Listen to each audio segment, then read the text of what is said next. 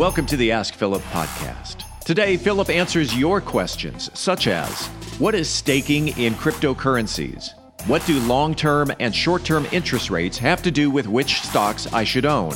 And what is portfolio management? Philip Washington Jr. is a registered investment advisor. Information presented is for educational purposes only and does not intend to make an offer or solicitation for the sale or purchase of any specific securities, investments, or investment strategies. Investments involve risk and, unless otherwise stated, are not guaranteed. Be sure to first consult with a qualified financial advisor and or tax professional before implementing any strategy discussed herein. Past performance is not indicative of future performance performance. And now, here's Philip. How y'all doing? All right, better better week. We don't have any any snow or any snow residue. It's a bit raining and allergies are acting up, but I will take that all day long. You know, versus last week and all the fallout from that. But like last week, back in the regular Ask Philip mode, where I'm answering questions that people um, have asked me during the week. For those who want to ask questions, you could email me info at stonehillwealthmanagement.com uh, or you can hit me up on Twitter, ask at underscore Philip, and you'll get your questions answered on the show. But let's roll into the first question. Philip, what is staking in cryptocurrencies? I got this question like three times in one week, so I, I don't know what's going on on the internet about staking, but I was like, let me go ahead and address it.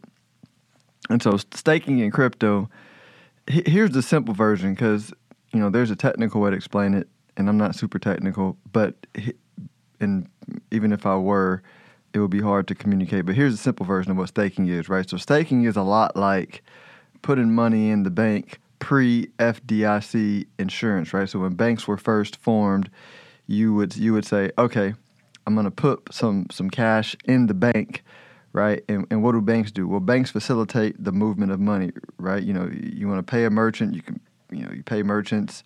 Banks will verify whether you have the money to give to the merchant, and so banks have that set up. Banks also facilitate loans. Businesses need loans. You, you want to earn interest, so the bank is the intermediary to provide the, the the loan to people who need the loan, and then pay you interest, so you don't have to deal with that. So banks facilitate the movement of money. They still do, and that's why they were they were formed. And so back in the day, you would you would say, okay, I want to be part of that system. There were no FDIC insurance uh, guarantees, so you you took risks when you put money in the bank, but for those risks, uh, you were compensated for holding your money in the bank. You're like, hey, in the you know the longer you held your money and locked it up, the higher potential interest that you were that, that you were paid. And that's basically what staking is. You could, you know, if you're holding some ether or some some bitcoin and you don't mind holding it you know, for a while you can you can stake it with a, you know, there's different companies that do it or different pools that do it is a technical term uh, that stake crypto, but you or or different projects, but you can put your money and stake uh, your coins and and you earn interest. Different people pay different amounts of interest, but you earn interest on your money, and the interest is paid out in different cryptocurrencies. And there's different ways they can pay it, and I won't get down that rabbit hole because that's the complex side. But the point is, it's it's a lot like, you know, you're putting your money in a pool and you're earning interest for putting up for putting up your crypto for them to lend out and do other things with, with, with your cryptocurrency. So that is that is what staking. There's a lot of people making a lot of money doing it, but there are a lot of risks, right? One of the biggest risks being what if the pool goes under? You know, what if the cryptocurrency that you own goes down in value and you want to sell it? Well, you staked it, so uh, there's time limits for when you can sell it, and it's it's a whole it's a whole rabbit hole of since it's since it's so new. There's even risks that I can't even answer now because I because I'm still going down a rabbit hole because it's the unknown wild wild west territory, and so if you're looking to stake, make sure you spend the thousands of hours you need to understand it or however many hundreds of hours or whatever however long it takes you to understand it and fully understand what you're doing because it's it's a lot of risk. And people hear about the money people are making doing it but not necessarily about they're not putting a lot of time into the risk. So so balance it right? You know if, if you're going to look into it you know know the rewards but know the risk. That's what staking is. Next question. What do long term and short term interest rates have to do with which stocks I should own? Um, and so this is a repeated theme of what I've been talking about forever when I talk about economics. what, long term and short term interest rates tell you basically is people's time preference for money, right? So if if interest rates are if interest rates are going up, then you know the market's saying, okay, I'm wanting to be paid more now because I see a lot of risk putting my money to work. If interest rates are, and, and this is uh, in general, right? Because there's lots of nuances, but in general, interest rates going up, you know, relative to short-term interest rates, so the spread is getting bigger. That's letting that's letting you know letting people know, okay, I want to be paid more for my money to have it, or meaning I'm I'm I'm valuing I'm valuing cash. I'm thinking less about the future. When and I'm gonna have to go here because I can't just explain that in in, in, in just that one instance. Because if it because if it goes if it, if the spread is too far, right, then that's that's that's really risky, and that's that's no bueno. People people get really scared, and they just want to own things that they consider safe in the short term, right? Because there's what's considered a, a normal spread growth between short and long term, where people are saying, okay, this means the economy is going from, you know, a, a slowdown period to a picking up period, which is healthy, right? A better analogy might be, you know how you have cold, warm, and hot, right? And scorching hot. Scorching hot hurts you, right? You know, and then there's a there's a there's something in the middle between cold and scorching hot, and everybody has their preference. But scorching hot is really really bad. Freezing cold is you know really really bad. In the middle, there's preferences, and that's that, that's how interest rates work. So in the in, in the middle, if it's if it's normal, quote unquote warm, that's a growing healthy economy, right? And in that in that type of an environment, like basically all assets do well. But as you get closer to that scorching hot part where interest rates are rising significantly faster than normal, that's a big warning sign, and people begin to say, "Hey, I'm less concerned with investing for the future, and I want to, you know, I want to think about getting paid now, right? I want to think about it, and so and so and so in that environment, you see industrial stocks, energy stocks, commodity stocks do well relative to tech stocks. And then if it gets if it gets really really bad beyond that, everything does bad. you know, everything does bad. And maybe things like gold is the only thing that that does well if if if at the same time the the the government is acting bad, right? So so when it's scorching hot, there's no clear answer because it depends on all the other variables that are going on around what's the government doing? Are they printing money? Are they not? Are they running a deficit? Are they not? Are other countries acting financially responsible, right? So when it's scorching hot, you got to look at everything else in order to decide what asset class are doing well relative to other. But just know the takeaway from this part is those interest rates affect different asset prices in the move along line. Sa- same thing. If it's in a warm spot, you know, but but rates are, are, narrowing, right? The spread between long term and short term rates are are narrowing, but it's not in what I call super cold territory where we're in recession, right? But it's in but it's also like not not perfectly warm. It's just, you know, you know, room temperature. It's been out for a while you know, that's when people so so the spread is low relative to what it is in normal. That's when people prefer things like growth stocks, tech stocks. They're betting on the future. Like, all right, cool. You know, my time preference is longer. I'm I'm looking to bet more on the future, and so you you have higher valuations on stocks in general, but you have growth stocks. You know, tech stocks do do better relative rel, relative to value stocks. So think think about the last, you know, three, four, five years. That th- that's when when the spread between the short term and long term rate was relatively low compared to to average, right? What's happening right now is rates are spreading beyond average level at a rate where it's not scorching hot yet, and, and so you have value out, outperforming growth, right? But the reason why you have a lot of volatility is that that rate of increase is picking up fast and it's worrying people saying, all right, is it is it rushing to scorching, right? And that's that's why interest rates matter. I think I think I did the best to answer this question. I went into it thinking I could simplify it, but there is so many depends, right? Kind of like when you go to your doctor, you know, you go in saying, "Hey doc, I got a cough. I think I need this." Well, it depends, right? You gotta go through your checklist, and there's never there's never anything that, that's certain, right? You're always kind of guessing, but you got to go through the checklist, and that's that's why interest rates interest rates are super important because interest rates are, I think, the biggest signal to what's going on in the economy.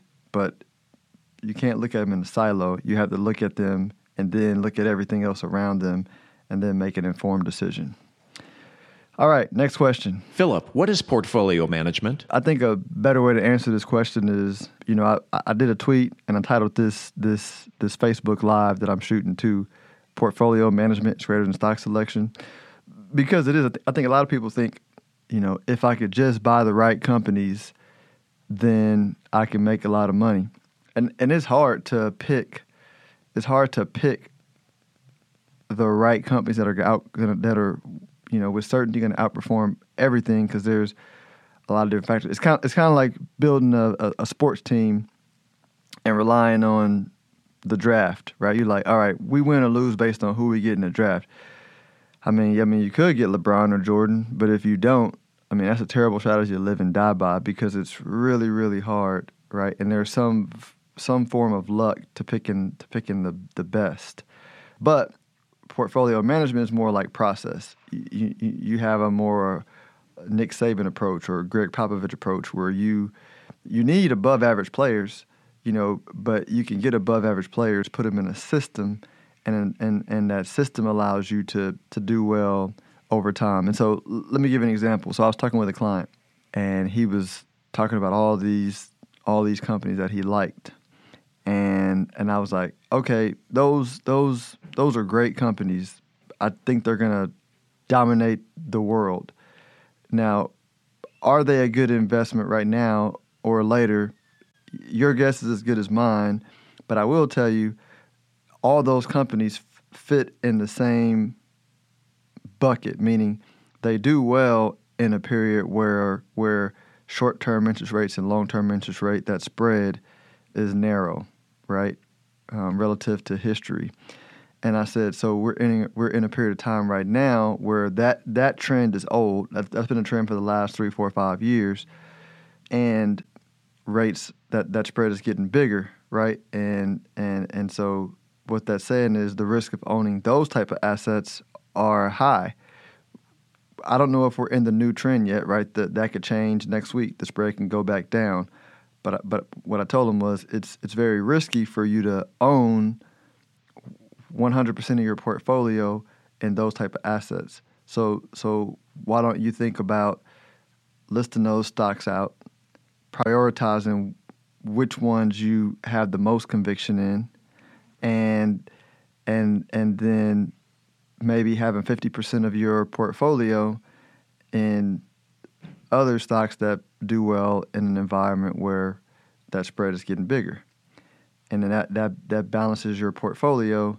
And if the trend changes back, then your you know the stocks that you love, if you picked them right, will do better relative to the other stocks you pick with the other fifty percent. And then when, and then when the trend gets stronger, you can go back to your full portfolio. But if the trend is changing, then you're not losing a bunch because you, you have a hedge on the stocks you like by stocks that do well in a rising um, rate portfolio.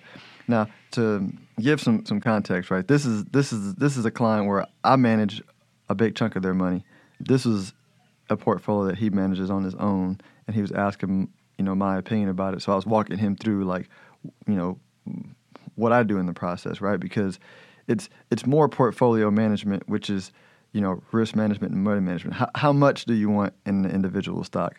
You know, what are the risk factors economically, right? Also, time frame. You know, when will you need to access this money? How much up and down movement volatility can you can you stomach? Do you want to handle? What's your return target? What's the historic return of stocks with these attributes? Again, which which asset classes do well in you know which environment, and it's putting it all together to make uh, the portfolio. And if you look at all the good money managers, the, the Paul Tudor Jones, the Stanley Druckenmiller, you know George Soros, Bill Ackman, you know the ones that are amazing money managers, none of them consistently pick the best stocks or the best investments. but what they all are very good at is they're they are superior port- money managers or portfolio managers. They have a great process. They follow the process. Their returns are not dictated by, you know, drafting the best players. It's having the best process, and that's why portfolio with, with portfolio management, you don't have to have name brand sexy stocks. I mean, I know people gravitate to them because when you're talking with friends or people, it's sexy to say you own Tesla or NIO or whatever the, the, companies people love, you know, right now. But I always ask people, you know, do you want to make money or do you want to like be interesting? you know, do you want to make impress people or do you want to make money? Because those are, those are two different two different things uh, when it comes to investing. And process is, is is boring and unsexy, but process or portfolio management is how you is how you make money in investing. Alrighty, next question actually, this is not a question. These are, I'm going to go through a couple of different just interesting concepts to put context into where we are in time. So I was, I was on my Peloton and I was riding and I was thinking, hey, all right, I went through my process. This is how the portfolio is positioned, you know, for the, for the economic environment. And I was like, and I like looking at history. So I was like, okay, last time we were in this economic environment where – government had a lot of debt. We just came out of, or we were, the, the, the, country was in a deleveraging, you know, after the 1930 stock market crash, 29 stock market crash. Governments were running deficits and they were printing money at that time to, to fight a war, right? But, you know, similar economic environment, you know, s- slow growth, lots of com- political conflict, pretty spot on for where we are right now. I was like, who was the richest person of that decade? And I was like, ah, and so I looked it up on Wikipedia, and it was Andrew Mellon. And I was like, huh, how did Andrew Mellon, how did he make his money? And so I like I like Googled it or not or Wikipedia'd it because it pulled up, and I looked up Andrew Mellon, and he made a chunk of his a bunch of his money owning industrials. I mean, he you know he he was a banker, but he made a big chunk of his money owning industrial. That, that was that was some of its biggest holdings at the point in time, and I was like, man, that lines up right with you know right with a cycle where interest rates are the interest rate spread is rising, you know, wider than normal. And, and that made me feel bad. And I went back. I was like, "Let me look at all of them." So you looked at the you looked at the twenties, right, which is which was kind of the equivalent of a tech type boom, you know. And Henry Ford with the automobile was the richest person then. And so I was like, "Ah, yeah, okay." So I do that because again, when you have process, you're like, all right, here's process, but let me also go look at history and see if that process would have worked back in history. And then what this showed me was same economic environment, and you know, you had a result where the richest person was the person who had the biggest balance sheets of assets that did well in a period of time where the same thing was happening. And so those are just like the weird little things that I do randomly to have more conviction in the process. Study, you know, study history, right? Study, uh, okay, what was going on in the economy? Like, where were rates? Was there political conflict? Were we in a deleveraging? Was it a period of time where there was a new world order being established, right? And again, if y'all have been listening, you've heard about me talk about the new world order being established. Those are just good exercises to, to do to, to get more context. The other thing was more on Bitcoin and – a lot of people, what I wanted to explain was like, people call Bitcoin digital gold, right? And gold is backed by nothing; it's scarce. Bitcoin is scarce, but I think that's a that's a, that's a shallow way to think about the benefit of Bitcoin if you just call it digital gold. I think where it's going to fit in the system is like the base layer of money. And so if if you look at the evolution of money, what what used to back, you know, money was gold, right? Like dollars were backed by the the base layer was gold. and what, does base layer mean? It was like, hey, you know, what backed the money? If if governments were doing business, they say, hey, you can re- you can redeem this in gold or dollars because it's all it's all good. Like the, the dollars back to gold. And so in the 70s, the the U.S. government broke that link, and the the base layer of the financial system became like dollars. So so now, when countries or companies settle up they settle up in dollars. Even the banking system, if if you can, you know, the thing that's considered like a reserve, right? Because if you're if you're a bank, which is the ba- you know banks are the, the, the the plumbing of our system, there's a limit to what they can call reserves and so you know reserves are U.S. Treasury bonds, right? Those are considered reserves, which is the replacement of what gold used to be, right? So it's what's called like a reserve asset. And so when you have a financial system, you got to have a reserve asset. It used to be gold, became the dollar, and the problem with the dollar and is people is is human beings, right? Human beings, if if we're we're, we're infallible, right, and we we pushed our limits, and dollars can be printed whenever they want, unlike gold or unlike Bitcoin. And so you end up with wealth inequality and all kinds of issues that that that create the conflict that we're in right now. So Bitcoin, I believe, is going to be the base layer of the internet ecosystem, right? You're thinking you know, whether it's video game companies and, and video game money or or doing business on the internet, which everybody's you know moving to do. I believe and my hypothesis is Bitcoin is going to be the base layer of money system. It's going to be, and it's, and it's already happening. You already have PayPal uh, and Square who are buying crypto to facilitate transactions, meaning they're they're they're going to own it. And if people want to pay each other in, in Bitcoin, you know, they're going to become a hub because they're going to be like, okay, this person has, you know, X amount of Bitcoin in their personal treasury, right? So they're good for it. Let me let me tra- even though it takes whatever, 10 minutes to verify a transaction. We see they got it. We see the merchant, the process went through, so we'll just go ahead and credit it through the Bitcoin that we own, PayPal, and our corporate balance sheet to this person, and don't got to wait 10 minutes. We can do it instantly, and it becomes like the base layer. And, and, and, and that's like one example, but it's, it's going to replicate what treasuries are now, what gold are now. And the benefit is it can't be manipulated. So 12 people can't decide, or however many people decide, to just print more of it, right? And it's a more solid financial system, and that's why you see a lot of corporations getting on board. People who talk about, oh, it's uh, you know, I don't understand. It's it's it's, it's not backed by anything. Not, I mean, what is the dollar's backed by nothing? Gold's backed by nothing other than scarcity. I think people who understand money and the financial system are, are saying, hey, look, this is how this is how this is how money evolved, right? And we want something that can't be manipulated, that has the network effect. So a lot of people, because here's here's the other part about it for you to have a reserve asset, you have to have network effect. I, I like to always use the example of Facebook. Everybody hates Facebook, but you can't not be on Facebook because everybody's on Facebook. You know, the the the dollar, right, which is dollar is a Spanish word. We, the U.S. used to have a bunch of different currencies, and dollar was like a Spanish currency, and it became the U.S. currency because the consistency between North and the South was um, people want, they wanted the dollar, so it became the currency, right? And then that network effect spread it throughout the world when the British pound and after World War II, their country went into financial problems, and and the U.S.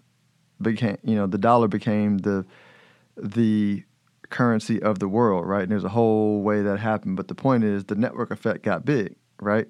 Same with gold. Like gold for thousands of years was a reserve currency because thousands of years ago the network effect of gold got big for, for whatever reason. So, is there a more efficient way to build a social network today? Yes. With privacy and all the bad things that Facebook does? Yes. What's the problem? Doesn't have the network effect. You know what I mean? And, it's, it's, and, and, and if you're really nerd and you look at email and you go into the details of how email is format, like there's way better technologies to build email on top of now the problem is email's already established. People are not going to change how they do email, right? It's already it's all it's it's it's already set up. We use HTML, right? That's that's we're not changing that because it'll change the whole system, and so it's good because it works, right? And so this is this is this is money, and and Bitcoin is getting wide adoption because it was a better alternative than the current alternative that we have that we have currently for a lot of different reasons and the network effect is getting bigger. And so it's, it's going to be hard to knock that out right? So it in my opinion will become the you know reserve asset of internet money. I don't think it means the dollar's going away i don't think it means that maybe there only maybe there might not be other currencies i definitely think it's going to be cryptocurrencies issued by central banks but i, I, I think we're going to move into a world kind of like you know how I can have my own podcast, right? Before, if you wanted to have your own radio show, you would have to go to a radio station, right? But now anybody can have their own internet radio show. It's it's democratized. You know, to today is normal for most U.S. citizens to only keep dollars. outside the U.S., people are used to keeping different currency. Like a lot of people have dollars outside the U.S. They have dollar bank accounts and they have their own currency bank accounts. I think we're moving into a world in digital space where people are gonna, like even U.S. citizens are gonna have. We'll have dollars, right? We'll have central bank digital currencies for the U.S. and for other countries that we might visit also, but we'll also keep Bitcoin as like a base layer of our own deal, and and we become kind of our own corporate treasury, right? We'll have multiple currencies that we choose to use to operate our lives and for our business. You know, businesses who do business internationally do this, right? Countries outside the U.S. do it because their again system is not as we have the dollar as a reserve currency, so uh, so we don't have to have other reserve currency assets because ours is. And if you look at Venezuela and Nigeria and Argentina, it's an even extreme version of that, right? They are extremely intelligent on knowing about diversifying currencies. Like the more money printing the government's done, the smarter the people become about currencies and the importance of diversifying your currency, right? And Americans, we have been spoiled now, now to think about that, but we're going to think about it because they can't stop printing money. And Bitcoin is the, is the solution to protect individuals from governments compensating their money through the worst form of taxation, which is inflation, right? And, and and here's something interesting too. I'm about to wrap it up, but a lot of people are looking for hyperinflation that happened like in the 70s or in Venezuela. But I, a, uh, a, a, podcaster, he said something interesting. He said, he said, no, nah, I think we're already experiencing hyperinflation. And I was like, what? He was like, yeah, because basically inflation inflation is a, is a wealth transfer, right? Tra- it transfers money from savers, people who have money in fixed assets, to somebody else, people who typically own gold or real estate or whatever, right? They own hard assets, but it's a it's a big wealth transfer done over and over again throughout history. And he was like, "What's happening right now is you have these young people who are who are holding Bitcoin and other internet money. That uh, it's a wealth transfer happening from older people who are holding the system up to young people, right? And I was like, that makes sense, and they know it, right? The reason why you see these Fed chairs and these governments hating on Bitcoin as they see it happening, right? They the young fo- the young folks, if, and I'm saying young folks, I guess I'm I'm a millennial, so I'm part of it. But they were like, "Hey, we see your system, and we can't beat you in war, right? Because that that's crazy. Y'all got the nukes, you know. But what we can do is we can just not be a part of your system, and and that that sucks wealth out of their system, transfers it to the young people, and it, and now and now the people that are in the middle who who are not old, not young, they they're picking sides. They're like, hey, this is a lot whole lot better, and that's accelerating the wealth transfer from you know from young to old. So yeah, it's it's interesting. That's my Bitcoin talk. I need to do a whole Bitcoin episode because I'm I, I, think I'm just getting started on this topic, but I'm gonna get get out of here because Steve has to go to a very important appointment, and I got to get to lunch. So y'all have a good day. We'll talk to you soon. If you are interested in having a review of your portfolio or to see how far on track you are with your retirement goals, Philip offers complimentary consults through his company, Stonehill Wealth Management. For more information, log on to stonehillwealthmanagement.com forward slash talk. That's stonehillwealthmanagement.com forward slash talk. Philip Washington Jr. is a registered investment advisor. Information presented is for educational purposes only and does not intend to make an offer or solicitation for the sale or purchase of any specific securities, investments, or investment strategies. Investments involve risk and, unless otherwise stated, are not guaranteed. Be sure to first consult with a qualified financial advisor and or tax professional before implementing any strategy discussed herein. Past performance is not indicative of future performance.